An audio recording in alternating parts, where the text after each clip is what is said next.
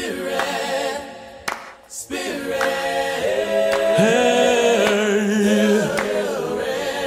Don't you know your brother's hungry? Don't you know your sister's lonely? Don't you know there's babies crying? Don't you know your brother's dying?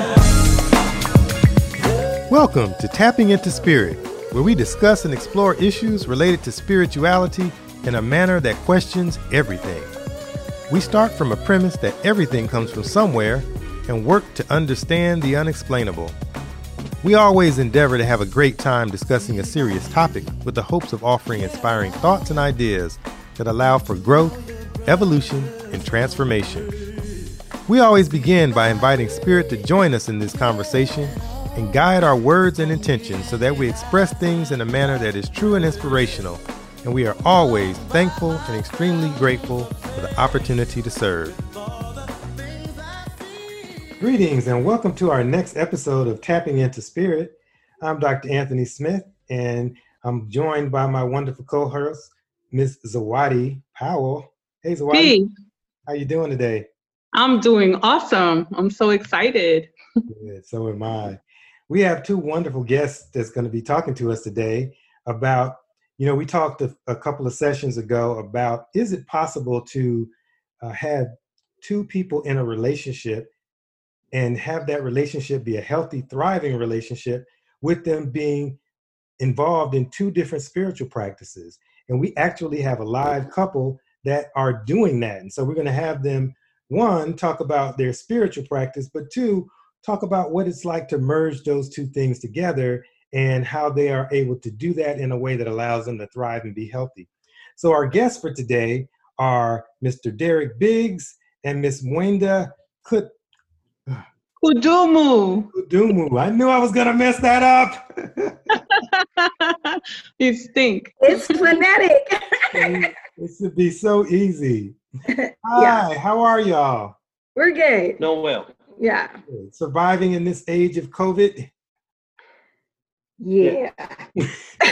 adjustment, adjustment, but uh, you know, you Pregnant pause. be able to adjust to that. Yes, yes. Yeah. But we, That's a challenge. Mhm. we thank you for It must be nice though to have a constant company and be a couple. The only thing I have right now is my dog, and I'm very upset about that. And so I'm so happy for all of you who have who have a quarantine partner. I think that's awesome. I think, that's that can be beneficial too. Uh, for we're fortunate enough to have us here, and then three college students and two high school students. So it, it becomes a um, it's it's good, but as you have, have to be managed, you know, you have to have some planning on how what's going to take place and where people are going to go and, and, and all those kind of things. So it's been somewhat challenging, but in the same uh, the same breath is is, is different because this kind of takes you back to me back to you know before internet and TV and you know you- Yeah. you, you have to do things together as a group in order to entertain Mhm. yourself. Mhm. Yeah, you have to make it a party, right? Yeah, yeah, yeah, yeah. Yeah, good opportunity to come together. So, It is. um, I'm going to have you all basically just introduce yourselves and talk a little bit about your specific spiritual practices. And I would like each of you to basically give us a summation of uh, from childhood to where you are now, how you have come to understand spirit and spirituality and practice your spiritual um, tradition in the way that you do.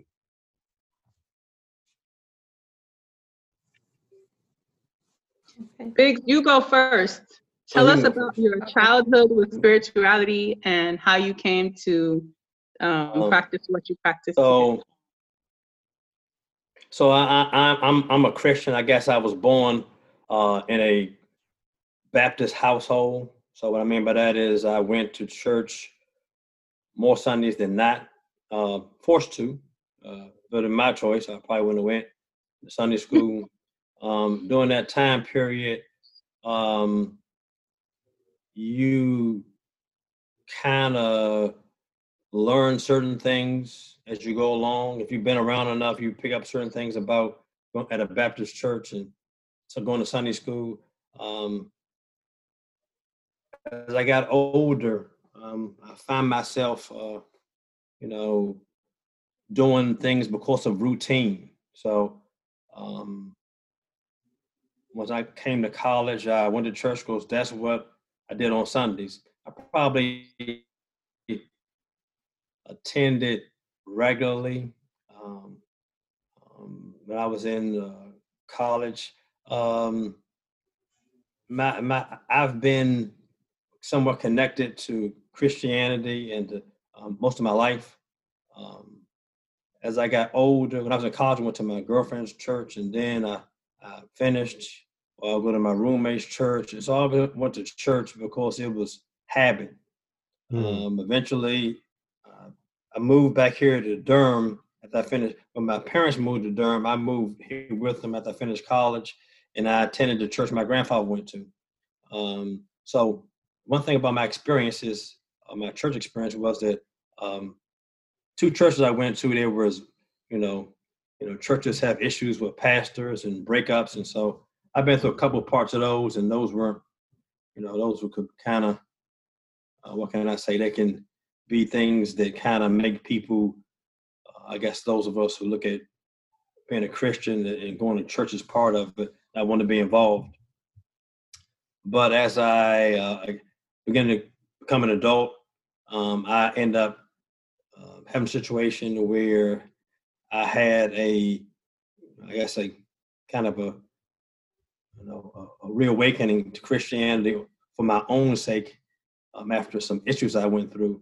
Mm. And then I started attending a church uh, of my own that was really non-denominational. It's always point, the issues. Huh?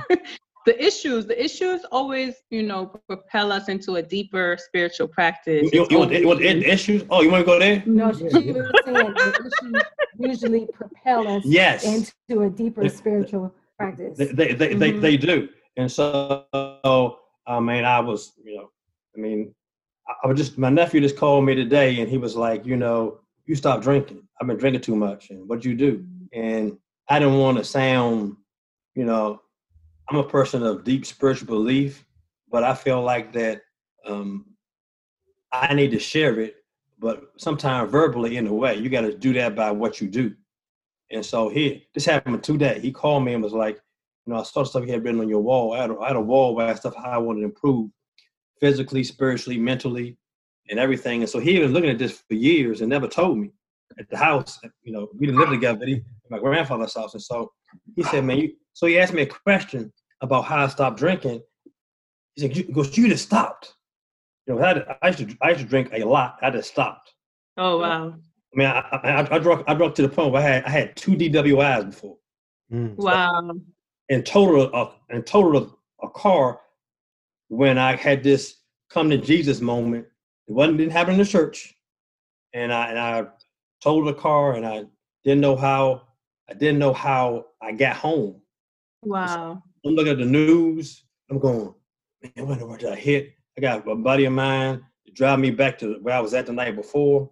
And I drove back and I really didn't remember because I was so intoxicated.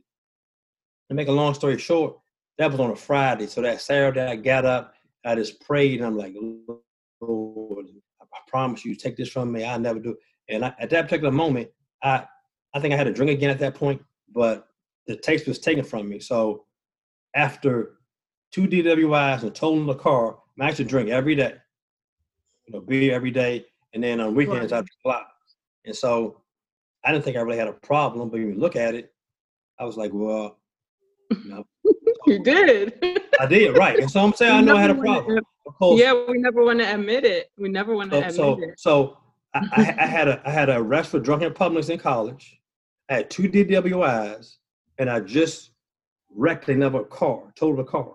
So if you think about that, when you when you go, I, have been to the meeting before. So when you go to these the meetings for getting your license back, if you have a bunch of, if you have several life crises over drinking, then you got a drinking problem. I just gave yeah. I just gave you four things. Mm-hmm. I've been arrested for drinking problems, two DWIs, and I told the car.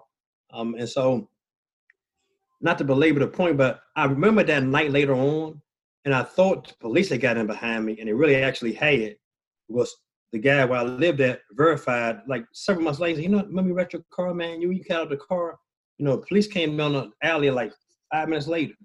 So to make, to make a long story short, after that point, I had a kind of a, a spiritual awakening, um, a re awakening of spirit, and I, I just decided I was gonna do things differently. And one of them was drinking. From that point on, I stopped drinking, and just so happened, um, I called a friend because I didn't have a car at the moment. I was like, "Hey, man," uh, he was talking about the church he went to. He was like, "Could you just take me to the church this morning?" So on that on that Sunday, he picked me up. I went to the church, um, and I've been going there ever since. I think that was about ten years ago. Oh um, wow. It wasn't 10 years ago, Linda. 2007 or 2008. Yeah, no, that had to be at least 12 years ago. 12 years ago. We've been together for almost 10 years and you had already been Yeah. going to that church. So So it's two years before I Oh, met you. something, Right. something about that church, or it was your own personal moment that brought you to your spiritual awakening, or do you Right, think that right. Yeah. So it, it was a low moment I mean, It was a low moment. So I didn't have a car. mhm. um, um, at the time, I so the previous DWI I had, I lost my job because of it. So I can't remember what year that was. So Oh, had so you job- had hit rock bottom. right. I lost. So I lost it. So I lost. I lost a job because of DWI. So I'm. I'm. I got divorced. Well, I didn't divorce, I got separated. At this time, I was living on my own in a rooming house over on. Uh, Trinity. Trinity Drive. Sure. I mean, I had, I had a plan in place. I, I thought I had a plan to get myself back together, and the car wreck kind of helped redirect me. And at that time, you know, my faith changed, and I became more than just a, a Sunday goer and trying to do, trying to do the right thing to somebody that was going to just try to live according to, to to the word that I read regularly. Um, so at And that how point. did you how did you experience that? Like did you did you hear, you know, Jesus speak to you? Did you feel like a certain energy? Did you mentally So. I, I, I did. So I was in my room. So I literally, I did. So that was on a Friday. I wrecked the car Friday.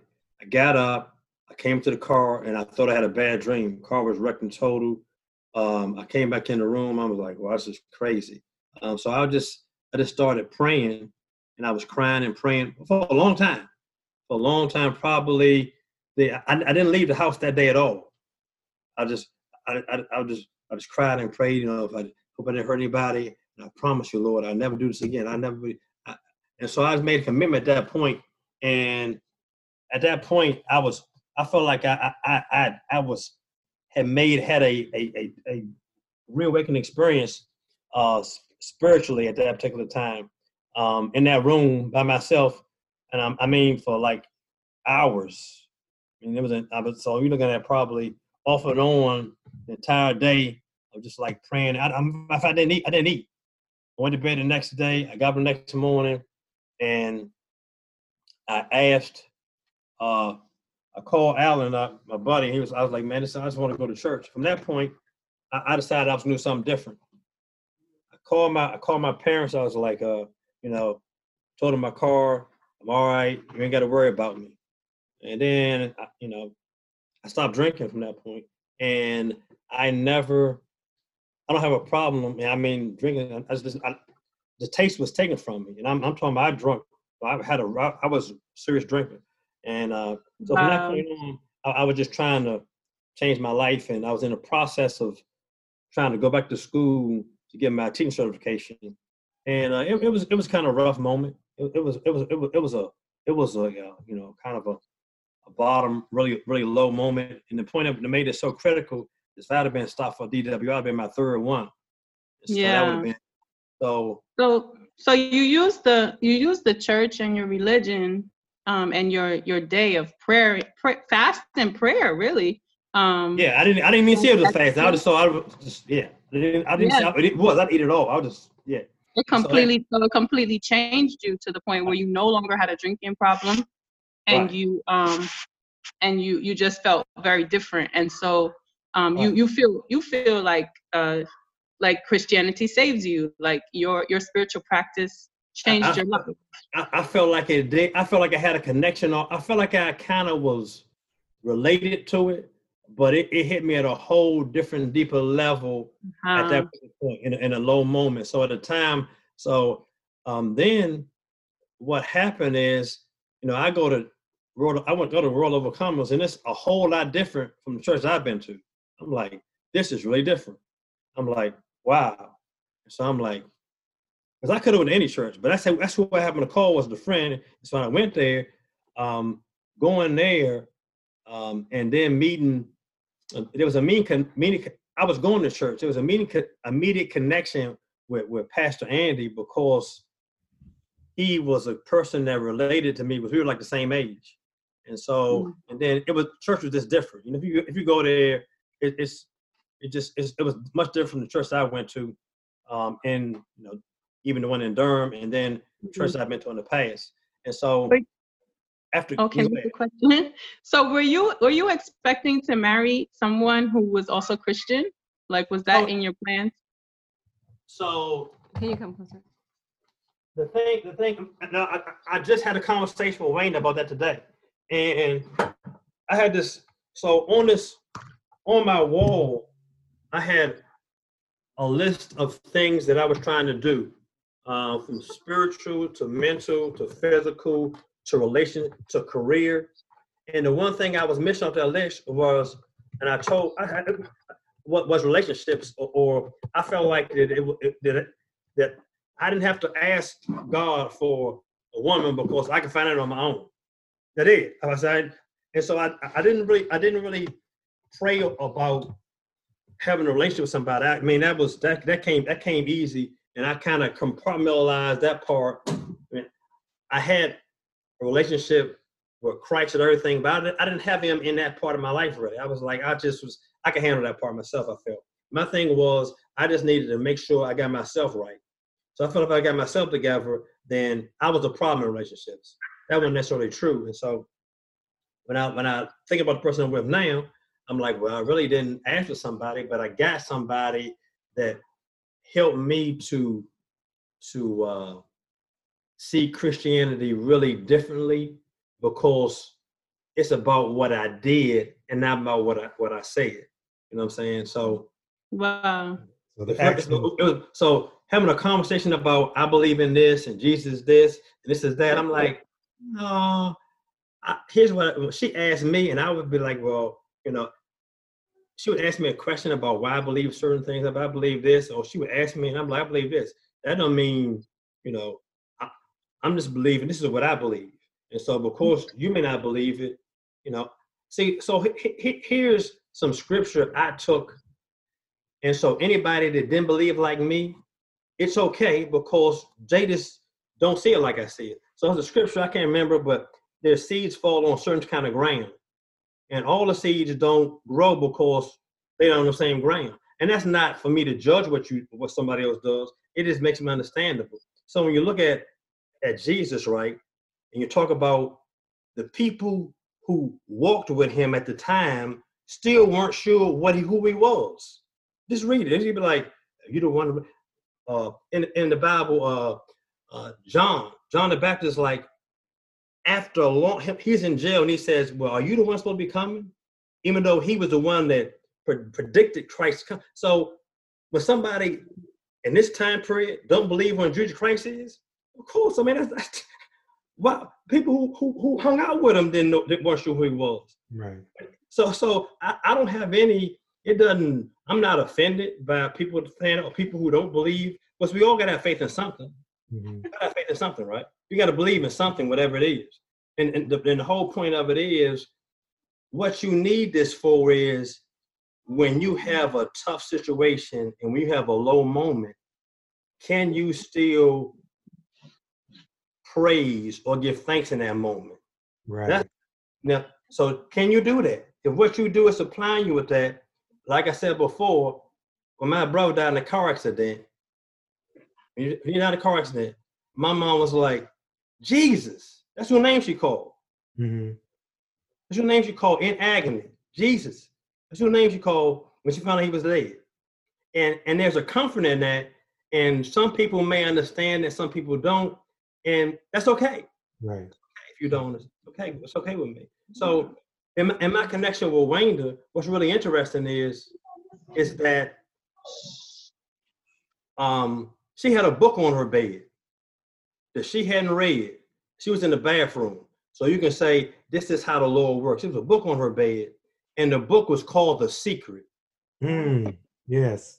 Oh, I had read The Secret. The book was called The Magic. the magic, yes. Right. The magic. You read, the book called, called I'm sorry, the book was called The Magic, right? Right. It was called The Magic. So she was in the bathroom and it was just, just one book sitting on the bed here. And so I, I picked it up and I opened it. And on the first page of this book was the scripture from the Bible. And I can't, I, I can recite, it's like, it goes like this those who have those who have a lot a lot will be those have those who have much Much will be required. Yeah, much will be expected of them, right? but those it, it, it was saying that those who have much will still get more and those who have little have get even less i can't remember the- The book should be over. But anyway, Look when I, when I read this when I, in this book the magic that was the first line in it and so when i opened and started reading it this person who was writing about this was not a person i w- i'm not saying they didn't they weren't writing it from a tr- christian perspective they were writing it from a perspective of how to manifest things in their lives Okay. so when I read, I, I took the book and I, I I read it. I took the book and I read it. I'm like, wow, this is really powerful. And I figured I was like, you know, something is people in church.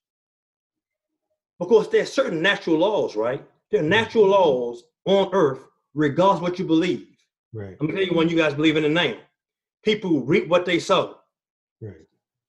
Right. Right. So if you think about it, it's in the Bible, but you say it all the time. Then if you do something, it's gonna come back to you. Most time we use it in the terms of bad stuff or good stuff, but it's certain it's certain principles we have, and it doesn't make a difference what you believe in. It's a principle on earth, right? Right. And so when I look read that book, I'm like, wow, the so people are using this and getting what they want. It didn't make a difference whether they believed in Jesus Christ or not. It didn't. Oh, So so You're talking basically, about in- universal. You're talking about universal law, and Right. the fact that everybody, in in no matter what the religion is, as long as Right. you apply those principles that you believe in, everything is good. And so the thing was, what I realized is, I was like, why go to church and and people using the people who don't even have this belief, I believe, are able to benefit more in the earth because of they understand how to use the principle, Right. Right. right? And so when I saw that connection, you know, the first thing I did, I was like, wow, Uh, because I was a little, I was a little, uh, I was when she told me what she kind of was believed in, I was like. We haven't got to that. I'm sorry. Okay, I'm sorry. I'm I'm gonna I'm gonna get ready. This anyway. So, yeah. Yeah. so- um, go so when I had a connection. I was like, okay, this thing. So I started reading books about that, about the the the secret and the magic, and then I started making the connection to You started reading about the law of attraction. law of attraction, right? Law of attraction. Right. That law of attraction, right? Right. Because when you say the magic, Right. people don't understand what it means. It's it's and- law. I started with law of attraction. It's something else. So and I started with the law of attraction. it looks like your so your relationship with Wanda introduced you to all kinds of different philosophies and readings and teachings that actually enhanced your own spiritual practice, right? Right, it because I, I saw it differently, and then I could go back and see things. I, I saw what I saw was I saw people putting into practice faith through belief in what they were trying to manifest. Okay. See what I'm saying? Yeah. So so let's bring in Wanda here. Um, You asked me to go first. Yeah, yeah, we appreciate that. that. That was good. Very, very, very comprehensive. And we're gonna we're gonna merge these two get together. But I know Wanda's sitting over there chomping at the bit. Well, I was actually I, I went to look for the um the book, The Magic. He must have it at his dad's place because I couldn't find the book, but so that we could look at the quote. Um, it, we we come from a a very different background. uh-huh. So, um, I was raised um, by a um, a uh, I guess kind of a reformed Catholic. my parents were raised, my dad was raised Baptist, my mom was raised Catholic, very Catholic from Louisiana, um, Catholic. And, um, and, and went to Catholic schools and, you know, that, that kind of thing, studied with priests and everything.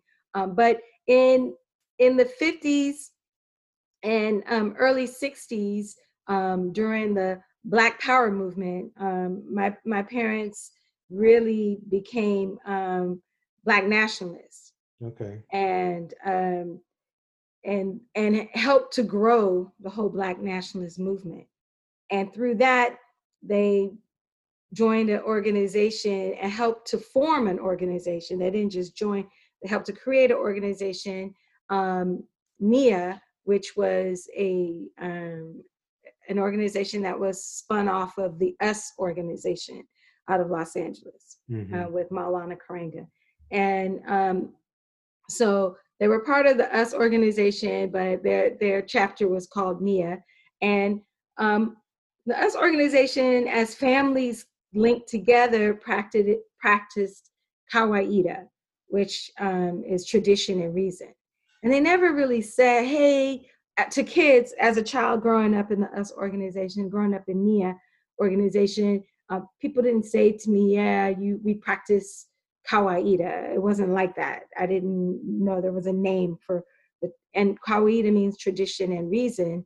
And um, we, we did, uh, we believed in a creator, you know, we talked about the creator, um, but we also talked about uh, African um, values and um, traditions and um, we learned Kiswahili. We um, we we spoke some Zulu to each other as well, and um, we did things communally. And we believed in um, commonwealth and common uh, organization. And it wasn't until I was older, and and okay, so that was my my parents mm-hmm. and uh, my parents' siblings that they were older than. So they kind of brought them in as well. And so my uncle told me as we were older that he was like, um, I was complaining about not being able to uh, celebrate Easter or something like that. Every all my cousins were getting new clothes and you know knew this, and we didn't get any of that. We didn't celebrate Halloween. We didn't celebrate um, Easter because we were told that those weren't our um, those weren't our tradition. Those um, those traditions were um, for the European and, and they were imposed upon African people by the European. And so we were, um, we, we stayed away from those things. And so, but large parts, I come from a very big family. Um, my mom has um, four siblings and, you know, I have um, 14 siblings um, wow. with the different pairings of mothers and fathers when you put it all together. But I was raised with the five of us in the house, five kids in the house. And so, you know, I had a lot of siblings, lots of cousins. You know, um, my grandmother had 18 grandchildren, 11 great grandchildren, two great, great, great when she passed away, you know, so lots of people. And most of them were um, Catholic, most, you know, on my mom's side, most of them were Christian. And so they had their Christian traditions. And I was like, well, I just want the clothes. How come I don't get, you know, new clothes on Easter? I don't get candy. We don't get to go Halloween, trick or treating, you know, all of those things. And Christmas, you know, have to wait for Kwanzaa to open gifts. You know, that was um, as a kid. And my uncle sat me down. He said, um, "You're not Christian," and I was like, "They have this, they have that." He said, "You're Kawaida," and that was the first time I had even heard the term. So I was like, "Well, what is that?" You know, and so and and that would have been pretty progressive. Um, like you're on the front end of that whole movement, right? Yeah. Mm-hmm. Yeah, because I was born in 66 and Kwanzaa was started in 66. So I was born in November and the first Kwanzaa happened in December. Mm-hmm. You know, my my dad missed the first Kwanzaa because he was with me. And, you know, my mom and dad were with me as a baby and they didn't travel to LA to go to the first Kwanzaa, but they were there for the second Kwanzaa. Um, you know, so you literally grew up in it. Yeah, I grew up in this. Yeah, wow. this is this is what I grew up in. Uh, Mwenda was the name they gave me when I was born. So um, they changed their name to Kadumu. So you know, this is what the tradition that I grew up in. And so, um, So for me, um, when when it was like, oh, okay, so there's a name for something that we do. You know, it was just it, it wasn't like what it is now. It's like you talk about us organization, everybody knows about the us organization. You talk about Kwanzaa, everybody knows about Kwanzaa, but back then nobody knew about any of that. Nobody was celebrating Kwanzaa. Nobody knew about us. You know, us was having issues with the Black Panthers, you know, and it was just, you know, all these things that were happening and nobody knew about that. And so as a kid growing up, trying to explain to my friends who, you know, um, have, um, you know, who have Easter and Christmas and have celebrations that I don't practice, that I don't celebrate, it was like, well, why don't you? I don't really know. We just don't, you know. And I could say to them, "Oh, that's for the European," but you know, they're like, "What?" You know. So it's like, you know, you don't get new clothes. And it, so when my uncle told me that, I remember him saying, "No, um, you are kawaida. You practice kawaida." And I was like, "What? Really? Kawaida? Like, what's that?" And so, you know, it, it we didn't have. They had names for it, but those names weren't, I guess talked about readily around the children so that we took on the name for it and being able to name something, you know, even though Kujichagulia was very important, you know, self-determination, naming yourself and all so, that. So I actually never heard of Kawaida. Is that like a religious practice that was built around Kwanzaa for people who have never heard of that? No, and so Kawaida predates um, uh, Kwanzaa, actually. So ka- kawaida is um, it, it means that as opposed to just following one spiritual pac- practice, like you can practice kawaida and still be um, Christian, or so it's not as much a defining of your spiritual practice as much as a way. You know, like there's the way, mm-hmm. yeah. You know, and so uh, kawaida means that you go about life in a certain way and that way is informed by traditions um, african traditions and then reasoning you know reasoning um, through whatever traditions you have and what makes sense in the moment you know? So so using your intellect to reason through um, those uh, traditions. So traditions and reasoning. Kawaida. So um, and and Karenga has written lots of books about kawa, Kawaida and and also about the founding of us organization um, that are interesting if people are willing to you know want to read about that. But so that was the beginnings for me you know? And yet um, i did go to church from time to time. I, I, said my grandmother was very catholic so you know um, it rotated duties in terms of who would go to church with granny um, different times. And so um, it was uh, I did go to Catholic church. I was in a, a Catholic funeral, I think last year, went to a funeral of a, a, a friend's of um, father-in-law. And um, so surprised on how I remembered when to stand up, when to sit down, how to respond. You know, uh, going to Catholic mass is like a there's a playbook. You know, and right. so um, as a kid, I did have that experience, and um, my parents did allow us to go to church and experience spiritual practices with our friends. Like we could go to the mosque if we wanted to. We could go to a church if we wanted to. And we were allowed to go and experience, but they thought of it as a religious education more than, you know, this is our spiritual practice, you know. And so we did learn some of those things. Um, when did you? I'm sorry. When did you have your spiritual awakening? Like, what? When did you decide to practice spirituality for yourself? Yeah. So um, in in college, I um, in college um, I did a lot of dance. So I did a lot of dance class. I danced with a, a master dancer, Halifu Osumare, um, and she brought in um, master dance teachers from all over the world. Um, I danced with Katherine Dunham. I learned Dunham technique from Katherine Dunham. We learned all these different dance, and she was particularly, Halifu was particularly interested in us learning African dance from um, a spiritual perspective. So I learned dances from the different um, Yoruba deities as well as from um, different um, spiritual practices in Angola and um, other parts and Central Africa um, from what is now Congo. And so all these different kind of practices in terms of uh, dancing and um, uh, how to set up um, altars and how to feed altars and all of that was a part of the dance um, practice that Halifu gave us as students um, at my university. And so it was, she took it really all the way there. It wasn't just about um, dance, as in African culture um, and traditions, there's when you carve something, it's not just something that goes on the wall, it's functional. It may be actually the spoon that you make something with too. You know, it's beautiful, but it's still functional. And so dance was functional as well, you know. So I, I learned a lot about dance, about the Dogon dances and you know, all of that. I was a science major, so I was really interested in that. So when I got out of college, I was really a seeker. You know, I also took some Zen classes. I took Buddhism and I took Zen, and I was really seeking you know and so i was really a seeker of knowledge. One of the things i always asked when i was growing up and i would go to church with my friends the things i didn't get was like how could jesus be god's only son?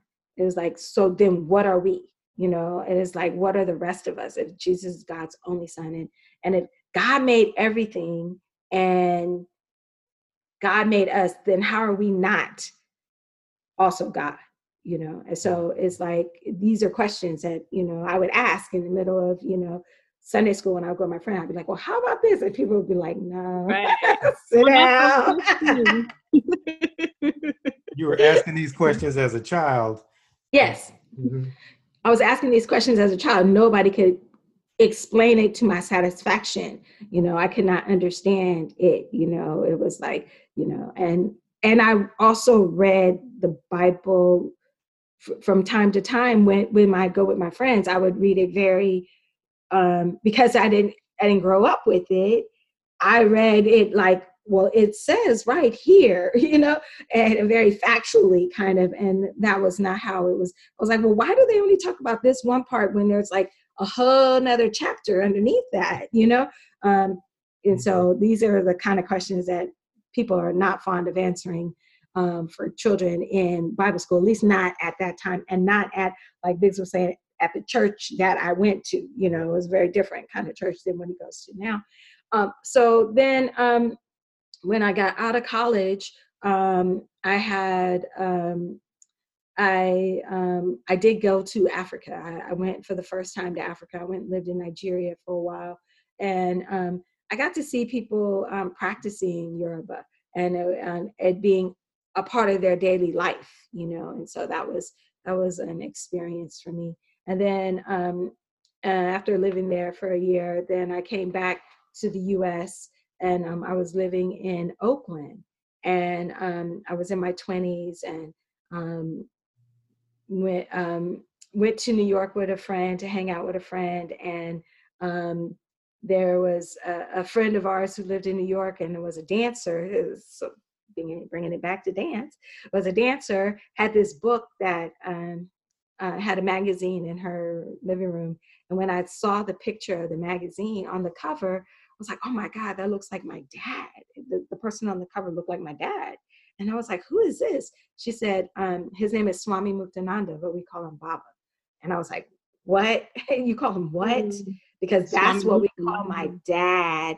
We call my dad Baba you know. And so I was like, and everybody calls him Baba, you know. So I was just like, wow, that's what we call my dad. We call my dad Baba. And this man looks just like Baba, you know. And so I was like, this, you know, I have to paint this picture. I was feeling this urge to paint. Um, and at the time, um, I was doing a lot of painting. Um, and so um, I took the magazine back with me and um, I started to try and paint this picture and um, for the first time in my life i paint with watercolor.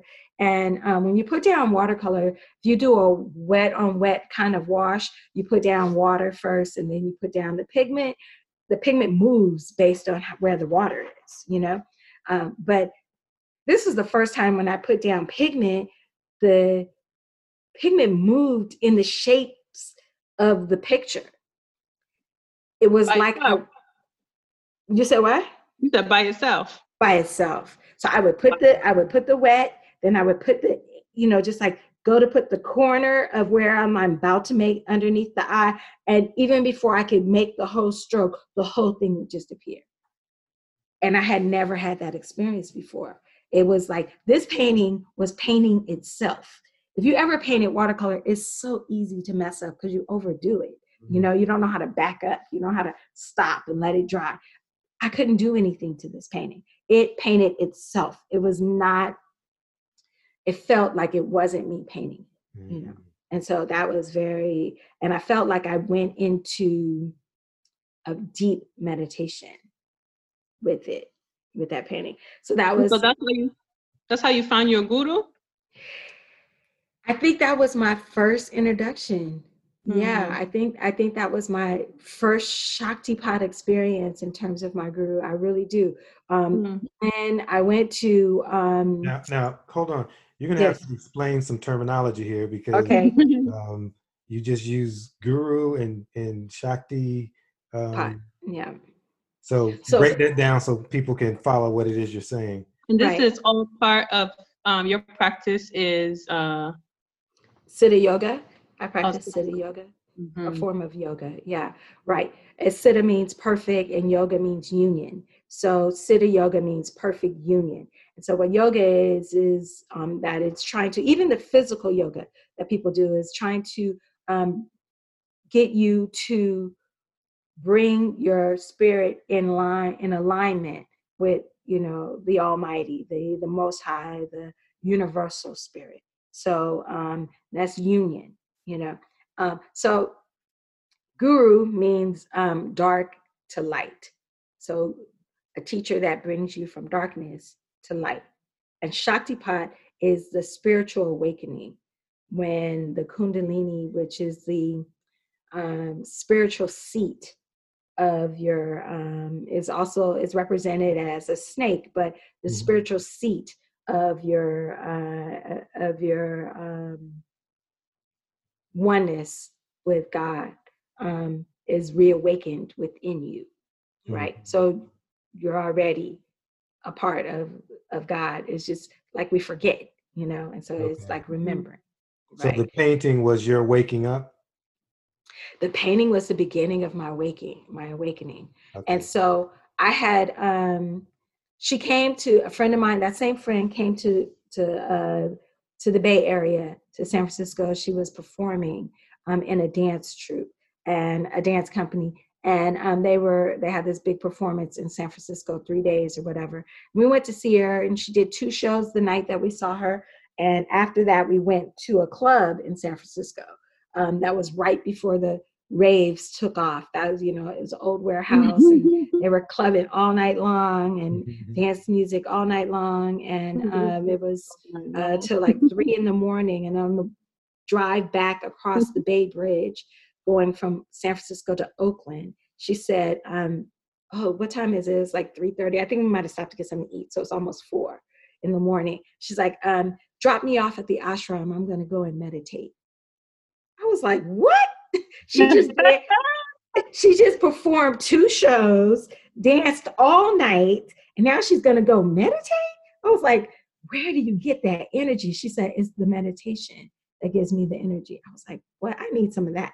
You know, whatever that was. So that was my first wanting. I didn't realize the two were connected. Mm. And then I had another friend who started bringing me to this place they called the cave, where there was a chant going on and it was all open all night. And we would go in there and we would sit and chant. And there was this picture of the same guy that I had tried to paint, you know, and of a woman, Gurumayi. And I had no idea the two places were the exact same place until much later, you know, because it was the middle of the night when we went there. So I didn't realize it was the same place. And so it was. It was the um, Siddha Yoga Meditation Ashram in Oakland. And um, I went there one time, and um, well, let me back up a little bit. I was a seeker, right? So I was really trying to find out where is my spiritual practice. I was also turning 27, so going through my Saturn return. Um, you know, where Saturn returns to the house that it was in um, when I was born. Yeah. So if you read about the Saturn return, they talk about upheaval. Lots of things happen. Mhm. As what happened with Biggs, lots of things started happening. You know, I lived with three other people. All of them left. I was in a serious committed relationship. It broke up. You know, um, I went from having friends around all the time to being by myself in Oakland, and um, it felt like someone took me by my ankles and shook me, and everything just came out. You know, um, Mhm. anything that I had an attachment to.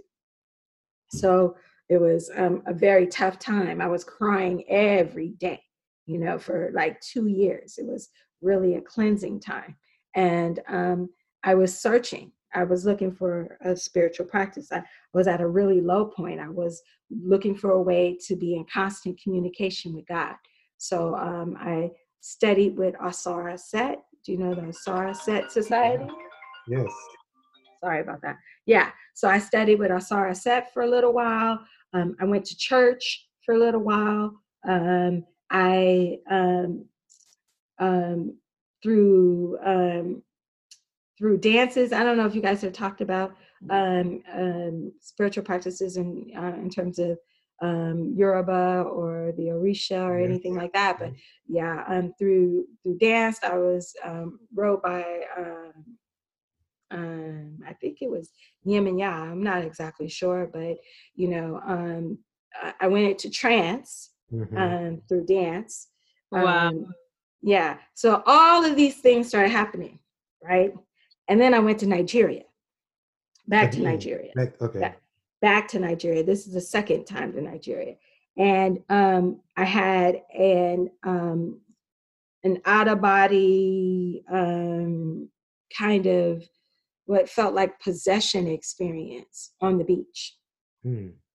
And when and at that time I had been practicing meditating and all of that, and had already gone to the ashram and all of that. And when I sat down to meditate, I heard a voice inside me say, without a guide, you're gonna get lost. Hmm.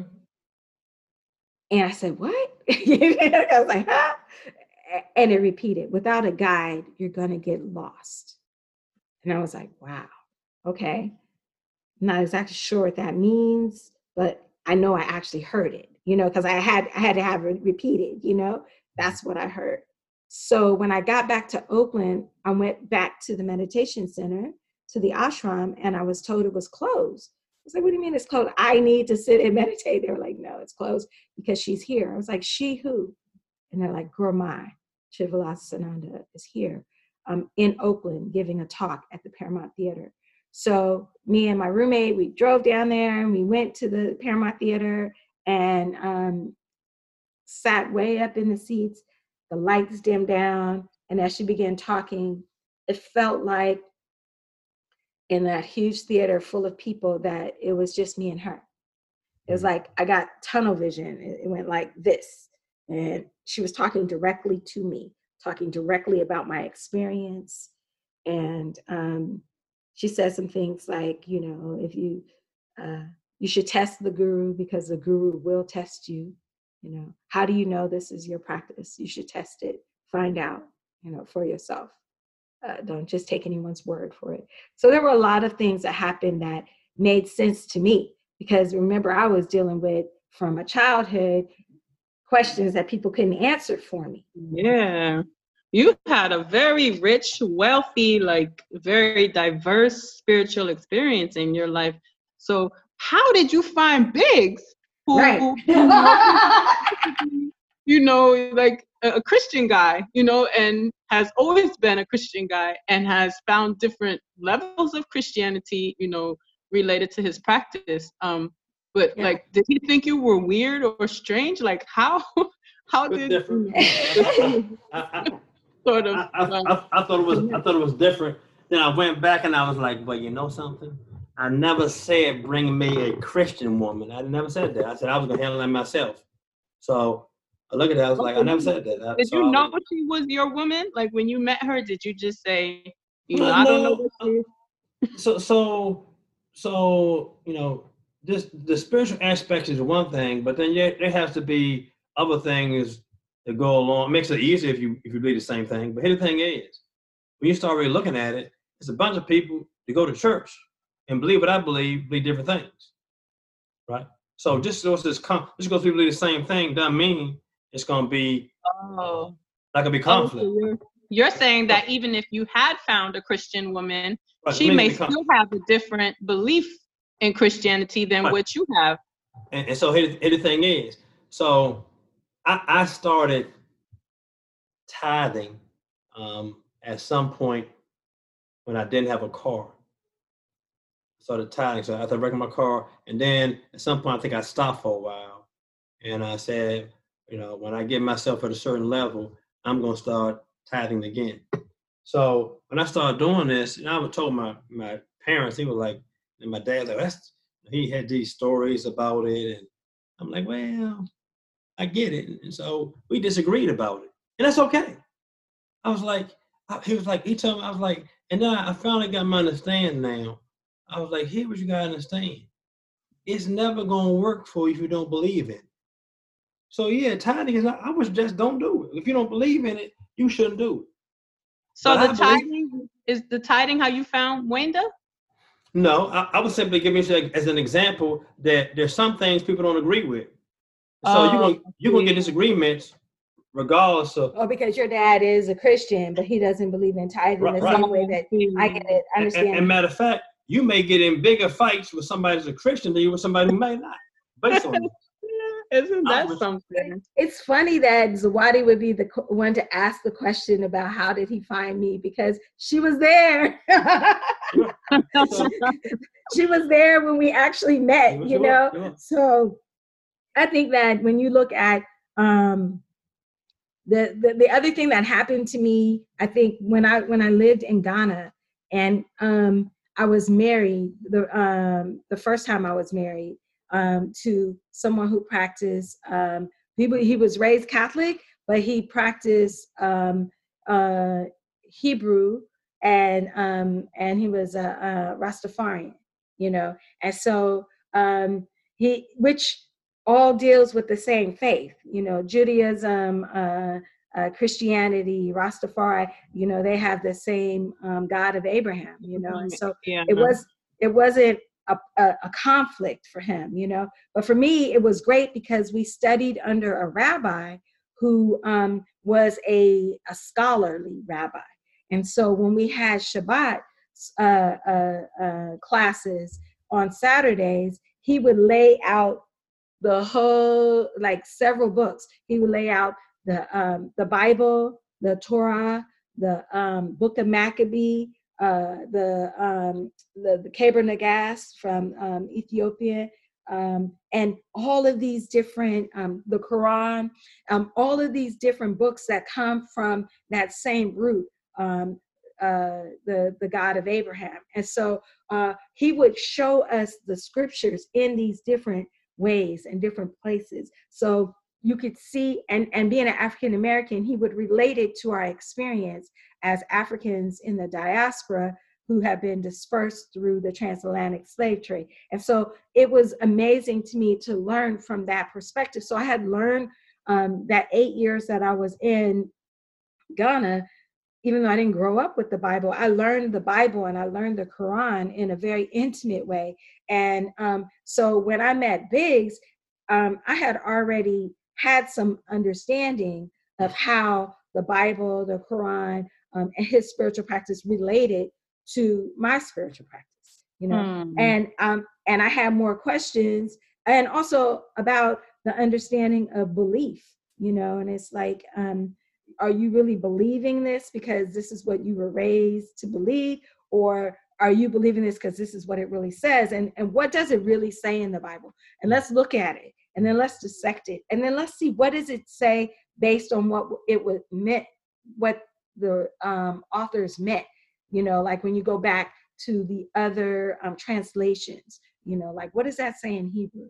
You know, uh, the, the the language that much of was written in. You know, so I think um, those are some of the things that um, you know um, made it easier for us to um, be together because we we we could talk we could have those kind of conversations i would say to be honest the biggest thing that both of us had going for each other is that we were working on ourselves Mm. Yeah. I Oh, think no. it's- I think, I think, that was, I think that was a big part of it. Yeah. I, I felt like that, that, uh, you know, we have both been in relationships, uh, both been married before. Um, I felt like, you know, when I met her, I think, I think I gave her the book, uh, shortly after, I think, the Five Love Languages. yeah And so us us not having the same belief made it a little bit more difficult.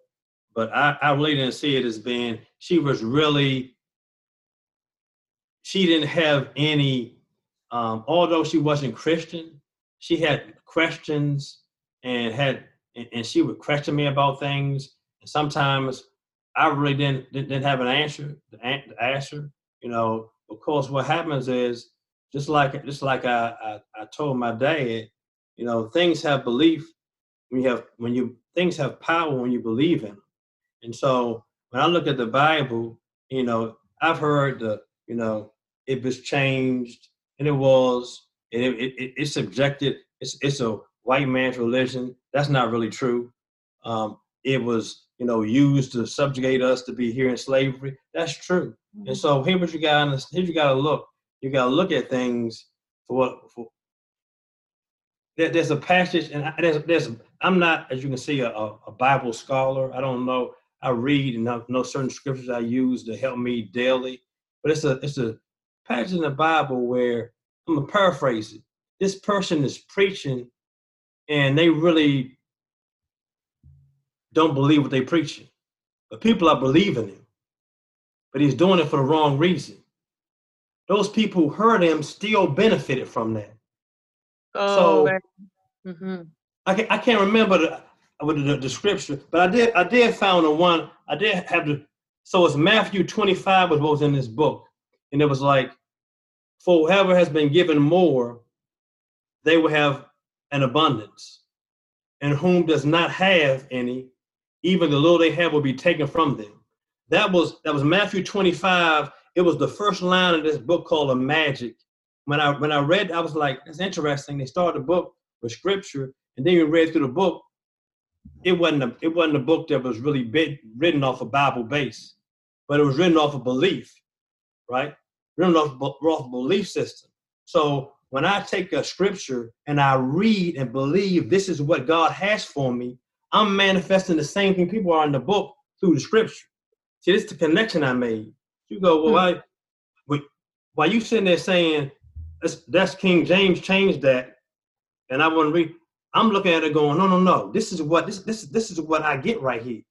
I believe this is what God has for me, and He said it in the book, and I believe it. The hmm. same way the people were were saying, I'm gonna be, I'm gonna be a millionaire. I'm gonna, I'm gonna have these things, and they start putting, they put affirmation to the words. The exact same thing. It's the exact same thing people were doing to get what they wanted. So that that's how I, that's how I'll, I'll look at that. It's the exact same thing. So, so what I'm hearing is that talent. That's the parable of the talents you're talking about, right? That is Mhm. that- yeah. right. That is yes. hmm hmm But it, don't- it, it, it only had that one. Only had it, it, it only had that one part of it in there. It didn't have the rest of it. Sure, sure. That's like two or three. So, so when I read that, and what is it?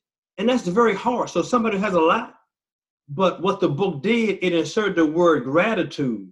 So if you have gratitude there, this, this is what if you have gra- more gratitude, you're gonna get more. If you have, if you don't have enough gratitude, little you have won't be taken away. Hmm So, So it seems start- to me like like the two of you are joined together in seeking. Like the two of you are using philosophy and religion in order to enhance yourselves and grow and seek and develop spiritually. And with the two religions being different, it's not as relevant as your your passion for seeking and learning and growing together. Is that I think I, I think that that that is um, part of it. I, I think the other thing is that although I do um, Siddha yoga religiously in terms of the way that I practice, it is not um, a religion in the sense of you can be a Christian, you can be a Hebrew, you could be a Rastafari, you could be an atheist and still practice Siddha Yoga. You know, Mm. so Siddha Yoga Mhm. is about the perfect union with your own self, your own inner self. You know, uniting with your inner self and knowing Mhm. that that is where God sits inside of you. And um, I think that when you recognize that, then you can recognize God in everyone. We have this plaque on our at our door when you walk in our house that says see God in everyone, you know, see God in each other, you know. And so when you do that, then you know you're working on yourself daily. You know, he's working on himself daily, I'm working on myself daily. That's why I say I think that that's the thing that bonds us that, you know, that we are thinking about, we are contemplating our actions, our thoughts, our our behaviors, our our mindset, our you know our belief systems, and we are um, willing to talk through talk to each other about them yeah and, and and was it easy you you know from you know being my friend being close to us you know it wasn't easy. It wasn't always easy. It was you know a very bumpy road in in the beginning. It was you know hard to understand some um specific aspects you know of of of spiritual practices you know um and so i think that um you know for for to get past those things you you have to look at the root of them you know? You have to understand where they really come from. And if you don't understand within your own spiritual practice where these traditions and stuff come from then you know some people will be very offen- offended you know and be very defensive because they don't understand you know? But biggs had to take a position that he wasn't you know because i am also a seeker of knowledge. So i'm asking you a question not to put you on the spot not to you know belittle you or your practice but because i really don't know. So once he i think once he got to the understanding of oh wow she really doesn't know. I wasn't raised with this. I'm asking you because i really don't know. Right, right, right. then then it, it took the sting away from it you know? Then it was mm. just like yeah she doesn't know you know? And then he could just try to inform me. And then if he didn't know then he could go and find out you know? He could go and talk to people at church or he could talk to you know pastors or i think one time you went and talked to pastor nate about some stuff that we I were did. we were talking about, you know, because he didn't know and I didn't know and I was asking, you know, once he got through, oh, she's not just, you know, being confrontational. That's Right. not that wasn't my reason for asking. Mm. Yeah, This so- is- this sometimes, is- it- oh, go ahead. but- yeah, no, Anthony. sometimes. Go ahead. You go ahead. No, so, sometimes she would uh she would do think she was really genuine with it like you know you've been kind of have you been you know have you prayed lately? Have you been doing something? Because you've really been kind of you you, it would be some things that I, I maybe I wasn't being myself and then she would ask me about what I had done and what I believe in you know I'm like okay I probably won't get that. Have you prayed lately? Have you done this? And I'm like because I guess it was it wasn't really about I'm getting encouragement from somebody who really doesn't have the same inner belief as I have, more so than I would with somebody who may believe what I believe. But sometimes we can be very superficial in church at times, believe it or not. Sometimes we're there and you know, and we're you know, we, we do church really well, but don't do Jesus in our life, live our lives like we do in in Mm. the uh, in the real world you know and so unfortunately that has made you know people i mean i, I, have a brother who grew up in church and he, he he hadn't been in church in years because he's had a bad experience there. And sometimes these bad experiences cause people to feel like they don't need uh they can do the church thing without have been in a in a group. Um i've just really come to realization that's extremely difficult because not going to church now having it online is great but when you're in there and there's people in there, Mhm. you know, it, I mean, it's a powerful when you get moved by the Spirit. I was in, I was at church the other day. I was telling Wayne about. It. I was like, I was serving, so I'm I'm like usher, and I walked down front, and there's a lot of young people who got out of church, like young, like 18, 19, 21, 22, and they was up there jumping and shouting, and I was like, you could feel the energy come off of them, and I was, it, it was, it, it was really powerful I mean, at the time, and I was like, wow. You know, I, I- it was an experience like I almost I hadn't really felt before. Because I never go down to the front down there where they doing that at. And when I got there, it, it kind of shook me up a little bit. And so I, I, I was really shocked by it. I was like, wow, you know, and, I, and this is like, like this year. I was telling, I was like, man, I went up to the front, young people down there, and so that kind of energy, you, you, it's hard to find that at home. You Mm. can, but it's hard to be home and, and get that on your own. or It- by yourself. right. You It's, know? it's hard to connect because we, you know, you need somebody to connect with to believe like you believe in that particular situation. So I think that I think that when you come back to look at, I know, um, the relationship, a relationship has to have some things, um, and I believe that believing the same thing is really helpful. But I think the biggest thing about that is when you don't agree, is there compromise? Is there an agreement? Right? Because the agreement, you can do anything with agreement, regardless of what you believe in. So if there's compromise and an agreement there and some patience, those things can make the transition go a lot easier. Um, during during one of the moments when we were first met and we kind I was kind of struggling with this Siddha Yoga things, I went and I'm like, like they, like they just honoring the person here. This look kind of like you know this this, stuff is. I don't know about bowing down to the Ramah and all that. I, I was the one, you know, I didn't really quite understand it. She really explained to me a little later on. And I had a real good friend of mine, a female friend too. She came to my wedding, and you know, we hung up with and went to DC last time.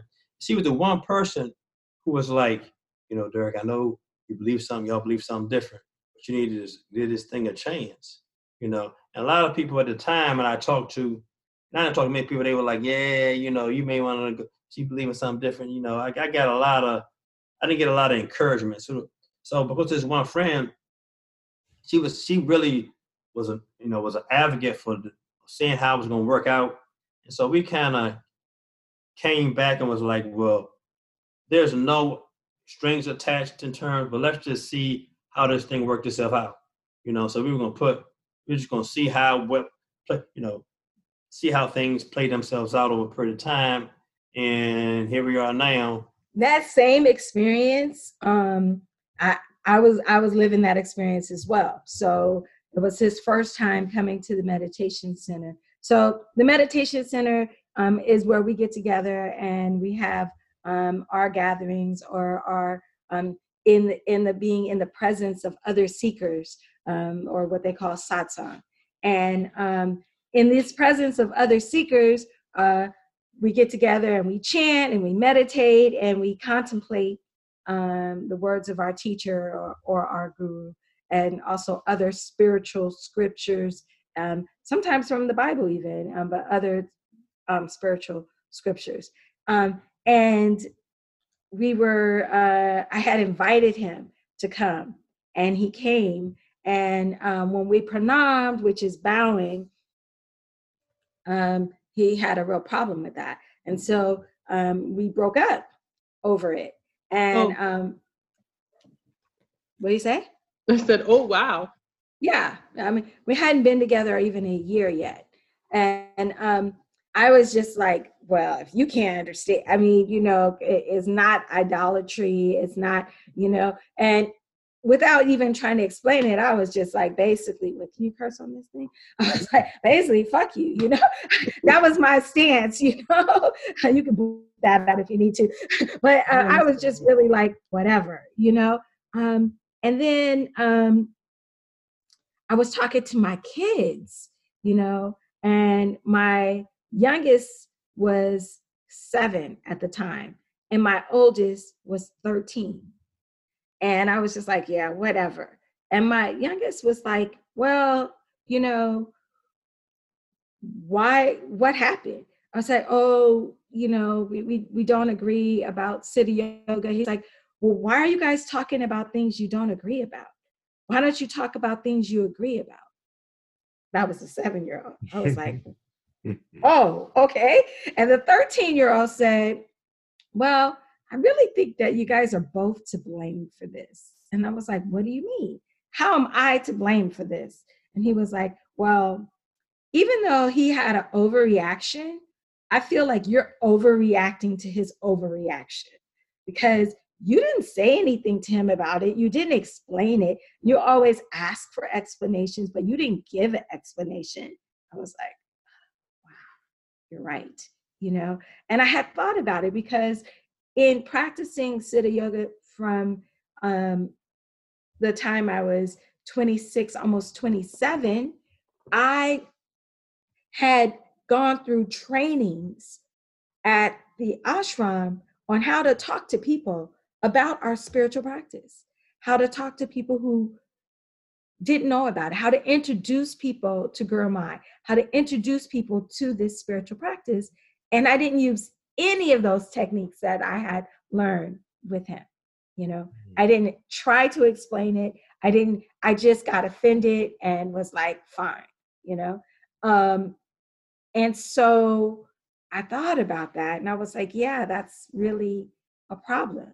And so I called him and we had a conversation and and I really explained pranaming um, isn't worshiping um, a, another person outside of yourself. That Gurumayi's teaching is that your God lives within you as you. And that when you put your head below your heart, that means you're putting your heart above all else. And when you bow, like you see people bow in other um, other countries, you see people bow in Ghana and and and all over Africa. You see people bow in um, in Asia, all over Asia. Uh, they're putting their head below their heart. They're putting their heart above it. So eh, they're going with love over what your mind is thinking. You know, and mm-hmm. so that that uh, explaining it uh, from that perspective gives it another understanding, you know, um, from someone who had no idea before. So I think mm. that that is one of the things. You know, what I really like that I hear is that you all allow each other and to to be who you are and you work to create a bond ultimately through through the different trials which everybody on a spiritual path is going to have some trial that that you can't get away from that um, right. but that you were able to ultimately work serve as mirrors for each other and challenge each other to do your work to live what you say it is that you believe which is something yeah. that a lot of people get offended about when mm-hmm. you shouldn't somebody's really wanting you to be your best self yeah right absolutely that's, we that's have yeah yeah we have a lot of we're gonna have to close out because we're okay. we're at time for the session. But okay. I got so we got so many questions that we still got to get to, including the integration of the family and and practical what you do on a da- daily basis. So we got to do a part two. Can you please come back for a part two? Absolutely. Yeah, we could do a part two. Yeah. Yes, this is so fascinating. It's very, very interesting and enlightening.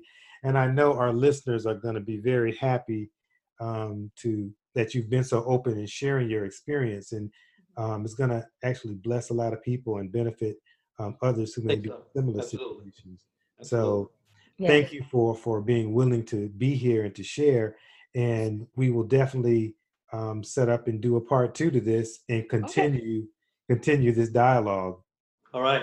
Thank you. Thanks for inviting us. Mm-hmm. all right.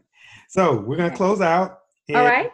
um, thank you to our listeners. As always was it, it's because of you that we're even able to be doing this and we will continue bringing forth this knowledge and challenging you to think critically about why you believe what you believe and why you do what you do. As always is about evolution transformation and continuing to thrive in a way that is positive. Thank you for being with us and until next time we're signing out and we'll see you then. Peace. All right. Thanks so much. Yeah, talking about spirit.